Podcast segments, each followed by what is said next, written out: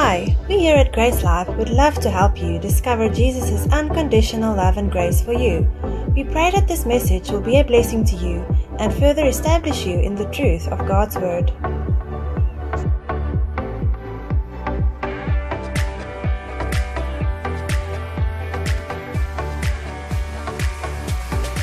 So the other day I was uh, invited to a golf day and I played with someone that I didn't know and uh, he was going on about load shedding and this and that. And, and I, I, said well we can still braai under the sunshine and we can sit outside and we can enjoy.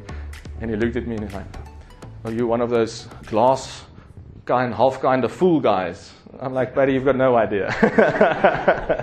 I'm, uh, I'm much more than that. And that's what I want to share with you this morning is how to deal with difficult things how to deal with difficult circumstances because we're looking at this our true reality and, um, and it really fits into that message as well. What is our true reality? Because we've been speaking about this for a while now that, that we've got, if we're born again, we've got the spiritual side, and that really helps us to do things the world doesn't uh, understand.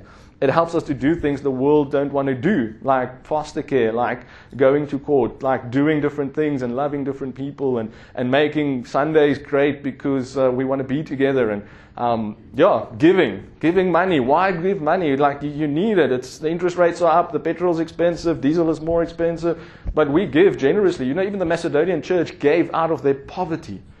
So a lot of people say, but don't ask poor people to give. No, you have to, because we all need to give. Because we, Jesus said the woman with the two mites gave the most. So it's really not about the amount. I mean, the amount helps when you need to buy flight tickets, and um, there, there's still some expenses left. But it's not about that. It's about it's about living not for the wisdom of this world, but the wisdom from above. And what we're realizing more and more is the more we get entrenched in this mindset of kingdom, uh, the more the contrast with the world starts to become evident. I don't know if you've realized it, but this is our grace bubble and we love it. Amen. I love our family. I love this community. I love what we do. I love to see you guys on Sundays, but we're not called to be a Sunday church. This is where we gather to celebrate like we do. Today is um, like this is how I want Sundays to be. There'll be a word and there'll be all of that, but we come together to celebrate, to pray, to the word says, laugh with those who laugh, cry with those who cry. Let's do life together. Let's be real. Amen, family? Let's be real because that's what family is. You can, I mean, you can even throw a tantrum and you're still part of the family. That's, that's how it is. It gets messy and noisy, and, but it's family. So we're not here to make everyone squeaky clean and have a perfect program and make sure you're well entertained. I mean, sure, by now you've realized that's not what we're about, but we're about being real. And I remember years back when we were still pastoring in Durbanville, someone said to me, he's going he's gonna build a church one day. I said, awesome. I said, what are you going to call it? He says, real people. I mean, that's a good church, but we're not just people. We're more than people. We're new creations. So if you just do a church called real people, you're going to miss out on so much. But we can be like Jesus amongst people. We can smell of the sheep. The word says that shepherds smell of the sheep. And you know, there's a thing in, the, in, in Christianity that it's up there. The man of God is up there somewhere, and he comes in late and he sits in a green room and you can't touch him and you can't speak to him. I don't believe that's Jesus' heart because that wasn't his example. Then drew near the sinners and the publicans, drew near the sinners and the publicans, and those who work for Eskom. And they come near to to hear God. Sorry, Benro. You're not directly working for them. You're part of the, the solution. Amen. So you can pray for Benro. He's uh, doing his best to help us uh, out of this. But uh, it's like, it used to be those people who work for SARS. You didn't, like, what do you do? Uh, ah, you know, I'm in accounting or I work in, uh, yeah. Oh, you work for SARS. Okay. now it's, oh, you work for Eskom. There's a brother in, uh, in Piketberg in church that works for Eskom, and I saw him at the ministry night, and I said, Oh, so how's it going? And he was so upbeat. He was like, Well, what's under my control is, is managed. It's, it's great. What's out of my control, I can't do anything about it. And that was a great attitude. Like he said, I'm in distribution, I'm not in generation. So my distribution network is doing well. I've maintained and managed and it got promoted. If there's no power coming into my network, that's not my problem. And I was like, wow, this is awesome. This guy's got pride in his work, even though he works for Eskom. Amen. We, that, that says something. He's not looking for a new job, by the way. He got promoted in his current job.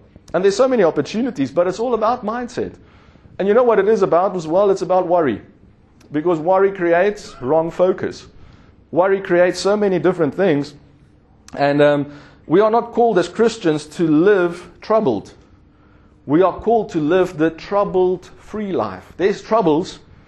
We can't be trouble free, but we can be troubled free. Free of being troubled. Like we all pay the same.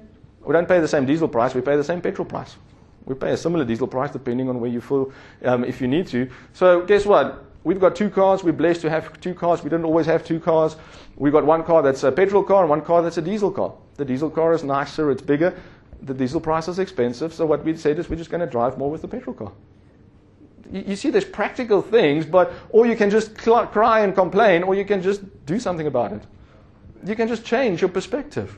You know, there's so much to worry about, but why? What will that help? Matthew 6. Matthew 6, and we're looking at verse uh, 30. I'm going to read the New Living Translation. I'll tell you where I don't agree with it, and I'll tell you why, but some of it makes a point. It says, And if God cares so wonderfully for wildflowers that are here today and thrown into the fire tomorrow, He will certainly care for you. Why do you have so little faith? So don't worry about these things, saying, What will we eat? What will we drink? What will we wear? These things, do, excuse me, dominate. Dominate the thoughts of unbelievers. Am I speaking to believers or unbelievers this morning? I'm speaking to believers, hopefully. If you're not a believer yet, leave a believer. it's better that side. Come over, not to the dark side, come over to life. Come over to light because the kingdom says that the, the word says that we've been translated from the kingdom of darkness into a different kingdom, a different realm, a different dimension, the kingdom of the Son of His love. I love that translation of Colossians 1. You've been brought from darkness to light. You've been brought from earth to heaven. You've been brought from humanity into Christianity.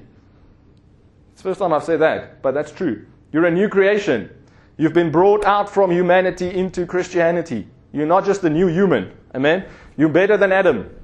Romans 5 says you're much better than Adam. What Christ gave us is much more than what Adam lost. Okay?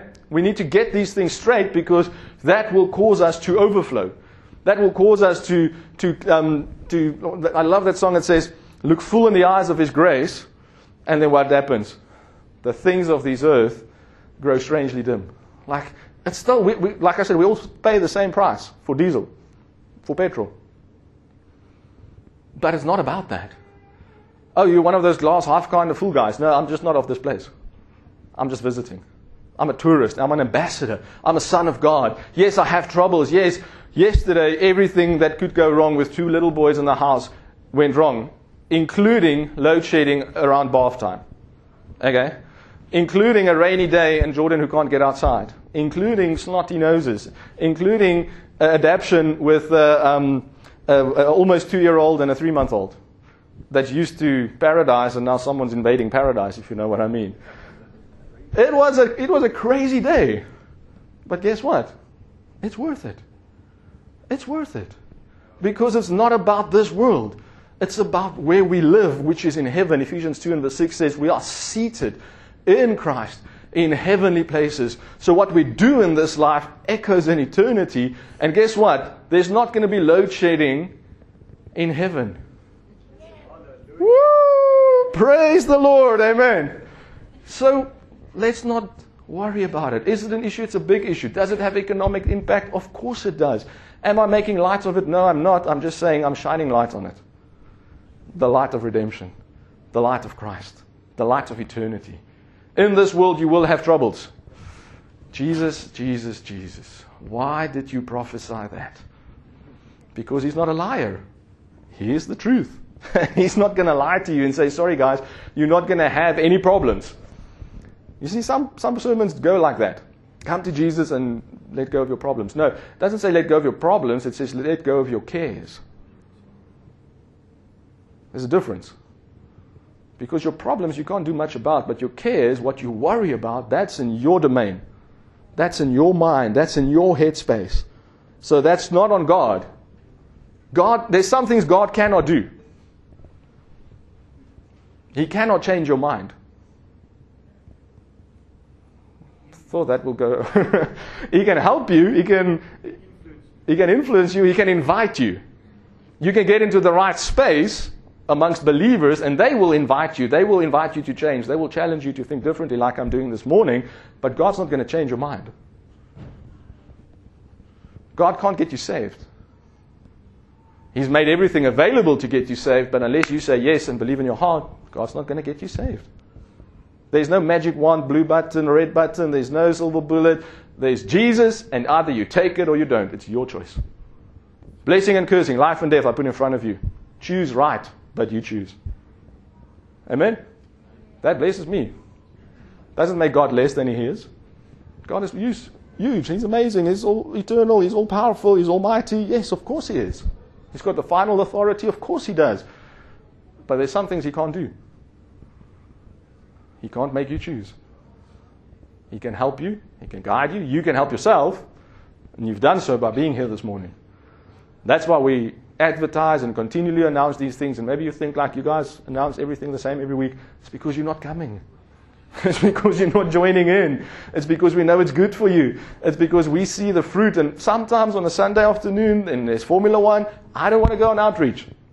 I promise you. There's two boys at home now who needs bath time and who needs food and who needs time with their dad and who needs to run outside. But I am not only living for this world and this body. I have an eternal mind and an eternal perspective. I've taken the mind of Christ and I still face the things of this world, but there are more and more times that I get to say no to the things of this world to say yes to the things of God. I'm growing in it. And I'm making a lot of mistakes. I'm not putting myself on a pedestal. I'll share some of those mistakes, and, and, and, and, and I tend to do that and share with you and be real, but there's an invitation to live for more than ourselves. And that's really where the adventure starts. You know, the word repent doesn't mean confess. It's not the same word. but in our minds, we've got a short. You know what a short is? There's some electrical engineers, they will explain to you what a short is. A short is if the power should go all the way there and there's a short here, it doesn't go to where it should go. So what happens is we think repentance is confession. So what happens? We confess. The word says confess your sins to one another, not even to God. Why? Because your conscience needs it, not God. You feel better if you say sorry, isn't it? If there's reconciliation, restitution. God is at, at peace, ladies and gentlemen. God, the judgment of this world fell on Christ. Jesus said it in John. He says, Now is the judgment of this world. When? 2,000 years ago on the cross. But you need to now understand what repentance is because if you continually confess, you never repent. If you think walking is running, and people say go running and you walk, do you ever run? You don't. So you think confession is repentance, and now you confess. Do you ever repent? You don't. Because repentance means, some translations say, take, uh, change your mind. I went a bit deeper, and it actually means to take a new mind. I like that. Because now it's the mind of Christ. And yes, you need to renew your thought patterns to continue to your new mind to operate according to the new operating system. If you go from a Windows machine to an Apple Mac machine, you still need to figure it out because everything that's on the top right corner is now on the top left corner. Everything that is up is down. If you scroll with your mouse, what used to go down now goes up. Okay? That's just how it is. But are you still installing or uninstalling Windows? No. You've, you have a new operating system. You're just figuring out how it works. If you repent, you take the mind of Christ. Your body still is not renewed, by the way. That only happens after death. Now you need to figure out how this works. But you're not needing anything more. You got Christ, you got the Spirit, you got the mind of Christ, you with the wisdom of God. Now we need to walk it out. We need to explain to ourselves. And that's why we come as a church to be equipped. Amen? So your body still wants to worry. But I'm telling you, as your pastor this morning, you don't need to worry because our Jesus said, Don't worry. He said, Take no thought for tomorrow. Take no worry. Don't care about tomorrow. Now, the thought there is it's, it's, not just thinking, it's, it's more on the case of worry. That's why the New Living Translation says, Don't worry about tomorrow. It doesn't mean don't plan for tomorrow. You can plan for tomorrow, You can think about tomorrow. You can, you can, but don't worry about it. It's like this week, and, and, and like I said earlier, when we had to figure out how's it going to work, and where's Jordan going to be, and how it's going to do court, and like we were figuring it out. And there was many opportunities to worry about it. And we luckily we were so overwhelmed that we don't, didn't have the capacity to worry about it. So I said to Natasha, we don't need to know now, do we? What do we need to decide today? Because with these things, you say yes when you feel God put it on your heart, but you don't know that it's going to come on Tuesday. we thought maybe at month end there's going to be another boy in our house. And they said, oh, yeah, by the way, the court is Tuesday. That's an opportunity to be overwhelmed. That's an opportunity to be worried. That's an opportunity to go back on your decision. But if God said yes when He knew it would be Tuesday, why would we now change what God said? If God knew it would be Tuesday, then God's got it worked out for it to be Tuesday. We don't have it worked out. So we literally sat at the end of our day and we were like, okay, what do we need to decide today? Okay, we've decided today what we had to decide today. We don't have it all figured out. Let's go to bed. Next day, what do we need to figure out?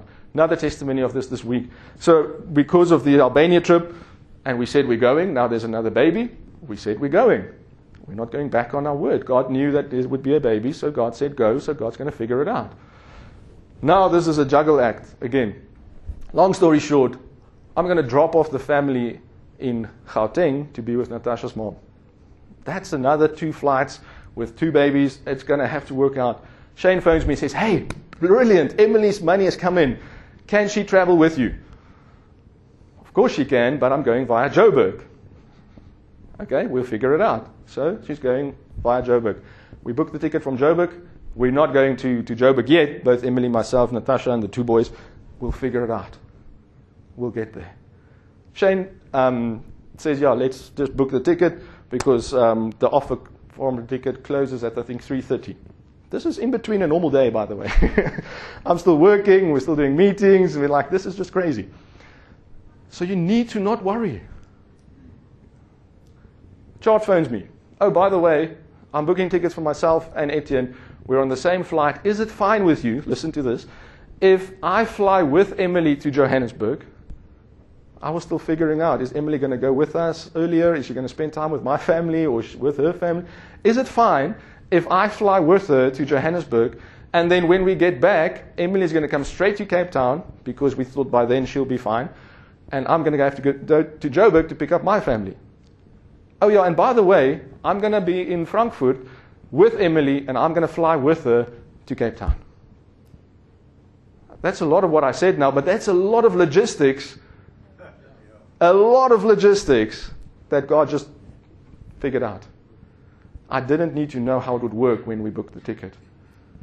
I had many permutations and my head ran off, and then I said, I don't need to know now. The big ticket item, no pun intended, is to get into Europe. Let's sort that out. We still need to get to Joburg, we'll do it. Emily is catered for, she's covered, and we're going to go together as a team as we wanted to, even though the money wasn't all there together. You see how God works if we let Him. Because often we get involved too much too quickly. And we want to figure it out. And what we do is we scramble the eggs. And God can unscramble eggs, but sometimes it takes a bit longer. Where if we sit back and we just do what we do and we don't worry, then we give God opportunity to be God. And that's called faith. And what also happens is I've realized is we, we remain sensitive to His Spirit, to His leading. Because otherwise, when we worry and when we scramble the eggs, it makes a noise. You know, those eierklitsers. And then what happens? We don't hear God. And God's not going to shout. It's a still small voice. He wasn't in the earthquake. He wasn't in the fire. He wasn't in the big things. It's a still small voice. And now the word in the Old Testament says you'll hear a voice behind you. Can I say that that is now different? Now you'll hear a voice inside you saying, This is the way. Why? Because the Holy Spirit has taken residence. He abides with you, He stays with you, He wants to be there. So, do not worry about tomorrow. How do we go about this? It says, Your heavenly Father already knows all your needs. Seek, there's a key, verse 33 seek the kingdom of God above all else and live righteously. Okay, that's where I don't agree. You live righteously if you realize that you are righteous. You don't re- try and live so to become righteous. And I'll have to just uh, go through some verses to show you why I don't agree with this translation in that way. You live as you are. How are you? You're the righteousness of God in Christ Jesus. You were made righteous. You're a slave to righteousness. Now we seek to live kingdom and we live according to who we really are, which is the righteousness of God. Where? In Christ Jesus. You see, it's a positional thing. You need to realize where you are. Because if we get that, we get the full package. You are in Christ. There's no condemnation in Christ. You have Christ in you, the hope of glory. You see, it's positional. It's not transactional and it's not based on your actions. It's about where you are. It's about where you go to bed and where you sleep and where you wake up in the morning, and all of that is the same place, whether you're in this land or Albania, it's in Christ. David said, Even if I make my bed in hell, you are there. Now he's in you. He's no longer God Emmanuel. Don't sing those songs. He's not God with us, He's God in us. He came to be with us so that He could die on a cross, so that He can be in us. We've upgraded from Emmanuel. We have now Christ in us, the hope of glory. So, what do we seek? That means seek, look at. Your focus is kingdom. It's a different realm. It's heaven. It's spiritual. It's above this place, which we call earth. And therefore, he says in verse 34 So don't worry. He repeats this. Therefore, do not worry about tomorrow. Says you can plan for tomorrow. You can think about tomorrow, but don't worry about it. Because tomorrow, guess what, is going to have more worries. Sorry, there's going to be more. I think it's, um, what's it, Matthew 6 or John 16 that says, Jesus says, In this world you will have trouble. But take heart. One of the translations says, Be of good cheer. Because I have overcome. What has overcome this world? Your faith, is what the word says. Not that there's no problems, not that you know how to sort out everything. It's what you believe. Tomorrow we'll have some problems. Sufficient for every day is its own troubles. You see, we have enough grace for today. We don't have grace for tomorrow yet, but we have a surety that there will be grace in tomorrow. Listen to what I just said. There's going to be grace tomorrow, but we don't have access to tomorrow's grace today. It's like manna. You need to pick up fresh manna every day. What is manna? Manna is the gospel. Manna is the word in Hebrew means, What is this? It's the bread from heaven that people ask, What is this? And then Paul comes and says, This is the mystery that's revealed. Jesus is the bread from heaven. And now you have fresh bread every day. Amen? We need to live in that place that God is never going to leave us nor forsake us. You see, Hebrews 13:5 really speaks to this as well. Because Hebrews 13:5 says, Be content with what you have. And we have and I have made contentment to be with what I don't have. It's very different.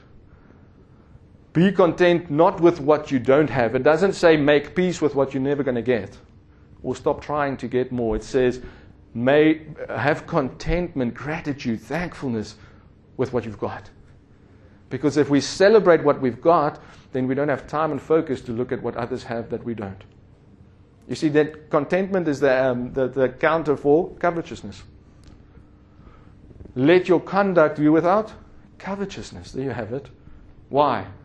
Be content. And some translations make this all about money. I believe it includes money, but it's about so much more.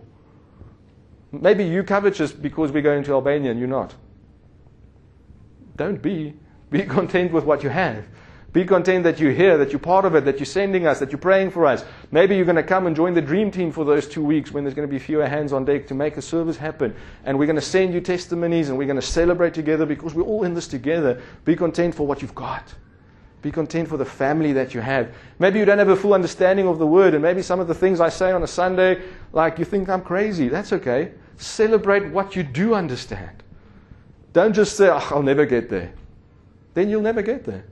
Because what? As a man thinks in his heart, so is he. So does he live out to be. So your conduct. So if you have a grateful gratitude mindset, then you live happier.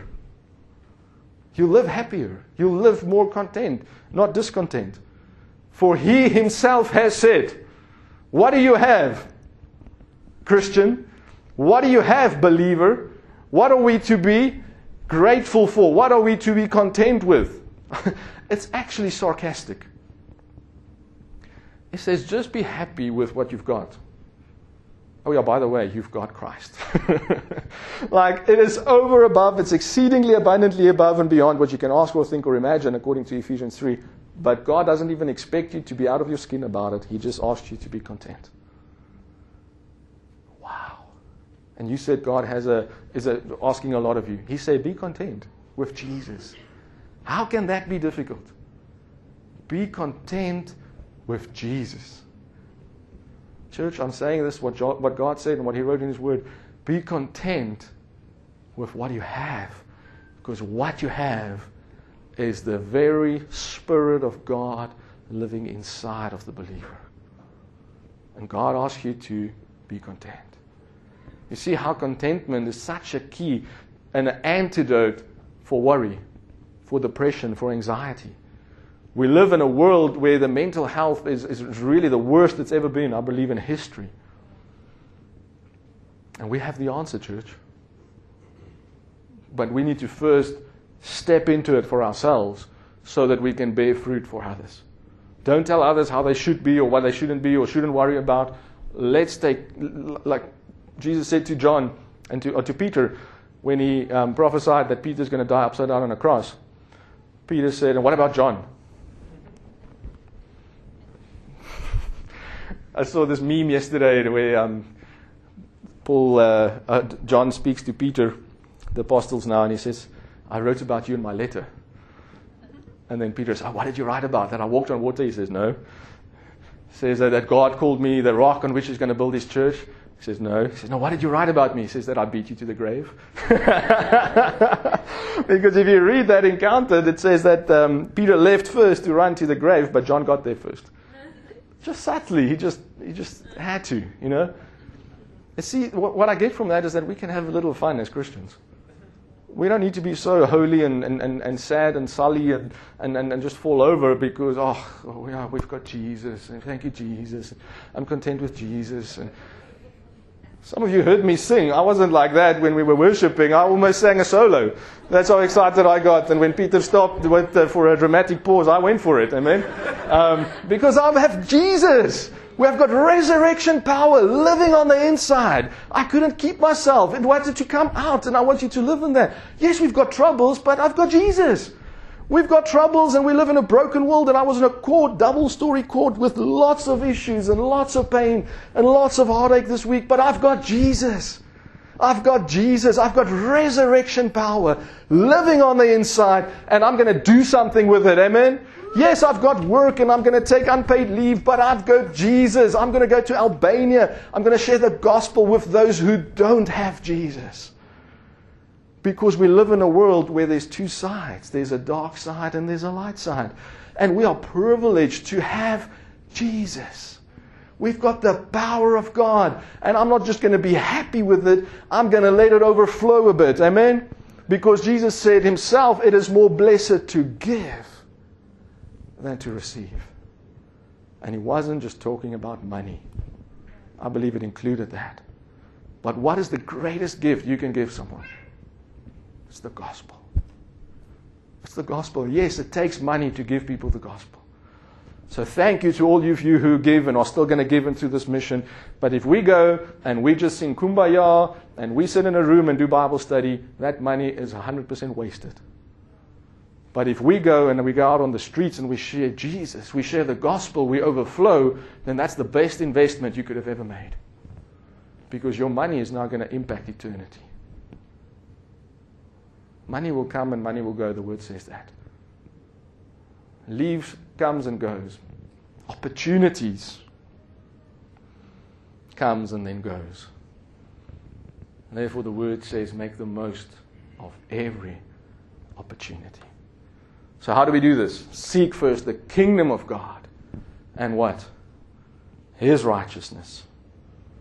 His righteousness. So, very quickly, let's go to Romans Romans 5 17.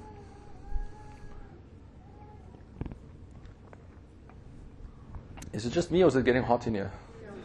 Okay, I never know, you know, I'm always excited and and, and, and I always need someone to tell me.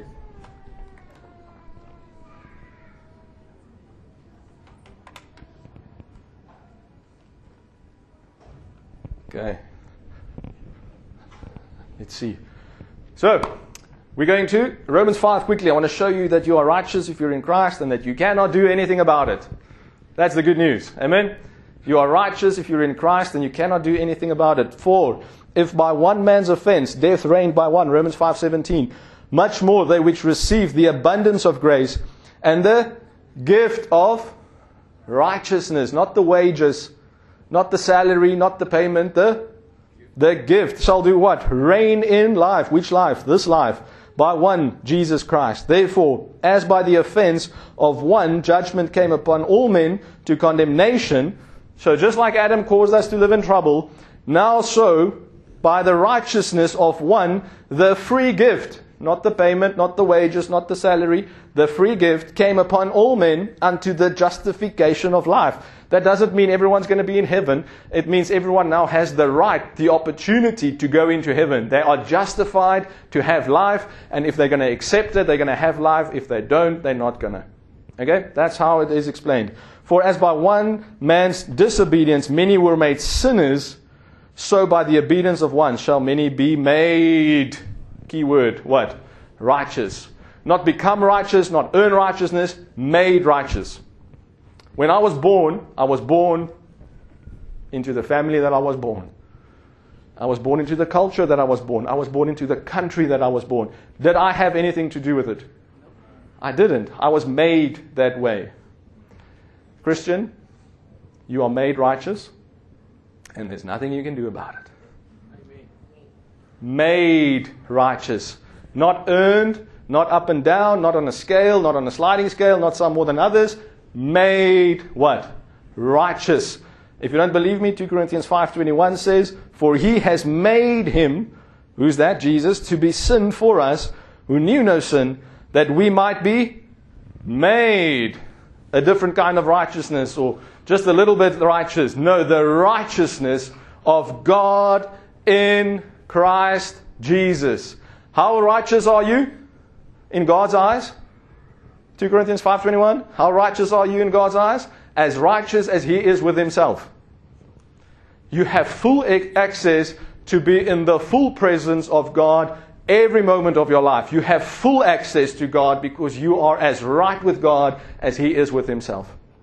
Because otherwise this verse is lying because it says you have become you've been made the righteousness of God. That's the highest level. That's your level. Start living like it. That's the word says. Seek first the kingdom. Look at, behold, become kingdom builders, kingdom living people. Become citizens of the kingdom of heaven. Oh, yeah, and by the way, when you're there, you're righteous. Seek first the kingdom of God and his righteousness. Not your righteousness. Not your efforts. Not your works. His righteousness. And then what? You will not be troubled in this world.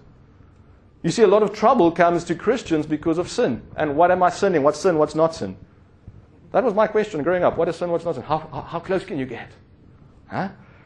How, can you dip your foot in the water and it's not sin? Or what if you slip? Or you see, you're going to go crazy like a lot of people do.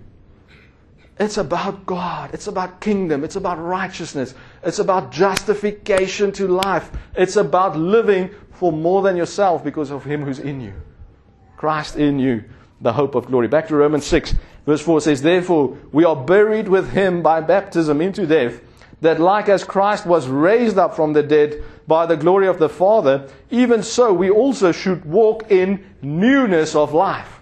You're a new creature, new creation. All things have become new. Now walk accordingly. That's what this verse says. How new are you? You're as new as Christ is in heaven right now. Because you are in him. You are seated in Christ. Where? In heavenlies, in the spiritual. It's not heaven, golden thrones, and all those things. It's not about that. It's about spiritual realities. Yes, the question then obviously comes is how do we live it out in this world? Seek first the kingdom of God and his righteousness. Don't go for the logistics and the details. Live kingdom. Live God. Live like His children. Live like He's in you, like He is. Verse 5 says, For even if we have been planted together in the likeness of His death, we shall also be in the new likeness of His resurrection. Amen. Such a good word. Verse 6 says, Knowing this, that our old man is crucified. Woo! Thank you, Jesus. The old Peter is dead. You know, I never used to get this excited. I was, I was in grade one and I told my mom I had a great day, and she said, Why did you make a friend? I said, No, I walked around the rugby field by myself. I was timid. I was, I was introverted. I was afraid. I was, I was boring. But I got Jesus, amen. I got resurrection power, and it's want to come out, amen. My old man is crucified, that the body of sin might be destroyed, that henceforth we should not serve sin. For he that is dead is freed from sin. Believer, if you're dead in Christ, you're free from sin. Let's move on. Okay, can we deal with that? Can I sign that for you? Can you get it in your heart? Can we move on to kingdom? Can we live righteous? Can we live for more than ourselves? Because if you're living to stop sinning, you're living for yourself. There's more to life. It's better to give, to share, to go. Verse 9 Knowing that Christ, being raised from the dead, dies no more, death has no more dominion over him. For in that he died, he died unto sin once, but in that he lives, he lives unto God. Likewise, what does likewise mean? Just like Jesus did, now so do you. Likewise, reckon. Reckon is you. You taking account. You writing down the numbers. You doing the summation. And you coming to your conclusion. Reckon yourselves. God reckons you like this. Now reckon yourself. This is what he says. Reckon yourself to be dead indeed unto sin. I cannot do it for you. I wish I could. But you have to do it for yourself. You are dead to sin, you're alive to God. You are dead to sin, you're alive to God. Alive unto God through Jesus Christ our Lord. Not by ourselves, not by our effort, not by our thinking even, but by our accepting Jesus and what He's done. Because of what He did, I am what I am. God be thanked that we were the servants, verse 17, the slaves of sin. But you have obeyed from the heart that form of doctrine which you believed. What is so important here is doctrine. It's teaching. Teaching what you believe, because what you hear is what you believe, and that depends whether there's faith in it or not. It says, by the hearing of faith, we are saved. And how does faith come? By hearing. But not just hearing the word, hearing the word of Christ, the word, the message of the Bible. So the hearing of faith means when you hear the gospel, you get faith to believe that gospel which you've just heard. So, how do we get people to believe? We share the gospel. Because the gospel now births faith because they've heard what they should believe in, and with that, now they believe in what they've heard. You see, it's a one, it's a one package deal. Now they believe, and then what? Now they start to bear fruit. They who bore fruit from the day they heard the gospel until now. From the day they heard the gospel until now. God be thanked that we were the servants or slaves of sin, but you have obeyed from the heart that doctrine, that gospel, that message, that good news. Being then made free from sin. Can you read? I'm asking myself this because this is the Bible that I've had since I grew up. You have been free from sin, but now you are no longer who you used to be. You're a slave. Okay, let's pause there. I'm not going too long, I promise. What has a slave got to do? What authority has a slave? What's a say the slave? Can he say what he's going to do today? Can he say where he's going to go? Can he say what he's going to eat, what he's going to wear? He is what his master says he is, and he does what his master says he is. Isn't that true? You are a slave to righteousness. You are righteous, and you cannot do anything about it. You're a slave. You have no authority to change your righteousness. You don't have the power. You cannot do it. Whether you sin or not, whether you go to church or not, because you've been made the righteousness of God in Christ Jesus. And just like I was made a South African, born in Kempton Park, a Vienink, and I cannot do anything about it. I can go change my name, my surname. It's not going to change who I am, where I come from. I'm a slave to that.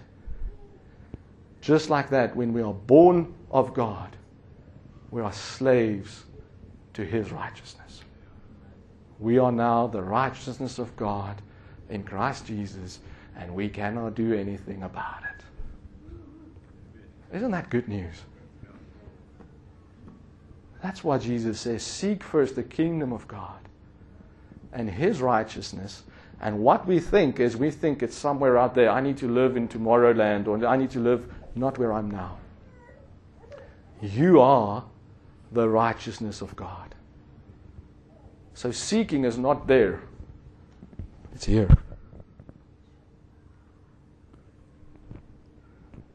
The word, Jesus says, the kingdom of God is where? It's in you. See, this is the key to the message this morning, and I'm closing with this: is what we, what we, what we used to, what the world wants us to do, is to look there, to look into tomorrow, to look into the troubles, to, to watch the news, to see what's going on, and what's load shedding, and what's this, and what's that, and, and, and, and, and to fix and try. And, but God says, no, that's the wrong focus. Look inside. Because inside is kingdom. Inside is, is the righteousness of God. And what happens then is your identity changes. And now you start to live and operate according to your true identity, the new nature, the creation of Christ in you. And now, as you see that, the word says in James, now you can start to, to live according to what you saw in the mirror. And it's not that God's expecting more of you, you just realize that there's more capacity in you.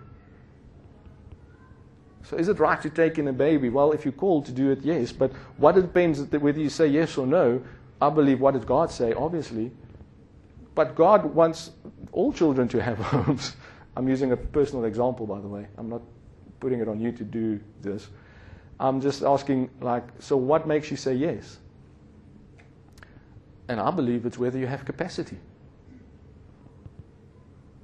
Uh, we currently have, we barely have capacity for two. okay? That's why we don't have five, because it won't work. God has capacity for everyone, but He works through people. Because the word says in Acts 20 28, take care of yourself and to the flock. Seek first the kingdom of God in yourself. Seek first the righteousness of God in you. Get to know that as your personal identity and your true reality, and then you'll start to live accordingly where a lot of performance Christianity has become like you want to be. I'm telling you, forget about that. I'm saying start understanding who you are. Because as a man thinks in his heart, so will he be, according to Proverbs 27 13. As he thinks in his heart, as your identity, your true nature. Why do I speak English this morning? Because I can. I can't speak Zulu. Okay? But I don't think I can. that would be weird if I think I can. But I know I can speak English, so therefore it overflows. I know I can speak Afrikaans, so I can step into that. I know I'm the righteousness of God, so I can live like that. I know that Jesus lives in me, so I can make faith decisions. I know that God is never going to leave me nor forsake me. So even in difficult times and dark, and dark situations, and, and, and, and when everything goes, goes, on, goes upside down, even in load shedding, and the diesel price, and COVID, whatever, it's a perspective. And one of the things I tell myself is I say the Holocaust was worst. Because it just tells the carnal part of me, shut up. I'm not making light of our current situation. I'm using that as a personal way to say this is, in contrast, there's people who's gone through much worse. Let's live kingdom. Let's live kingdom. Let's live kingdom. Let it flow. We gather to receive, to be equipped, to grow so that we can overflow. What do we overflow? Kingdom. You can over- overflow what's inside kingdom, righteousness, grace, love. Who God is wants to come out of you. Amen. We'd love to hear from you. If you'd like to connect with us or if you'd like us to pray with you, please contact us at info at gracelife.co. If you'd like to order more resources or discover more about us, you can visit our website at www.gracelife.co or find us on Twitter, Facebook, and YouTube.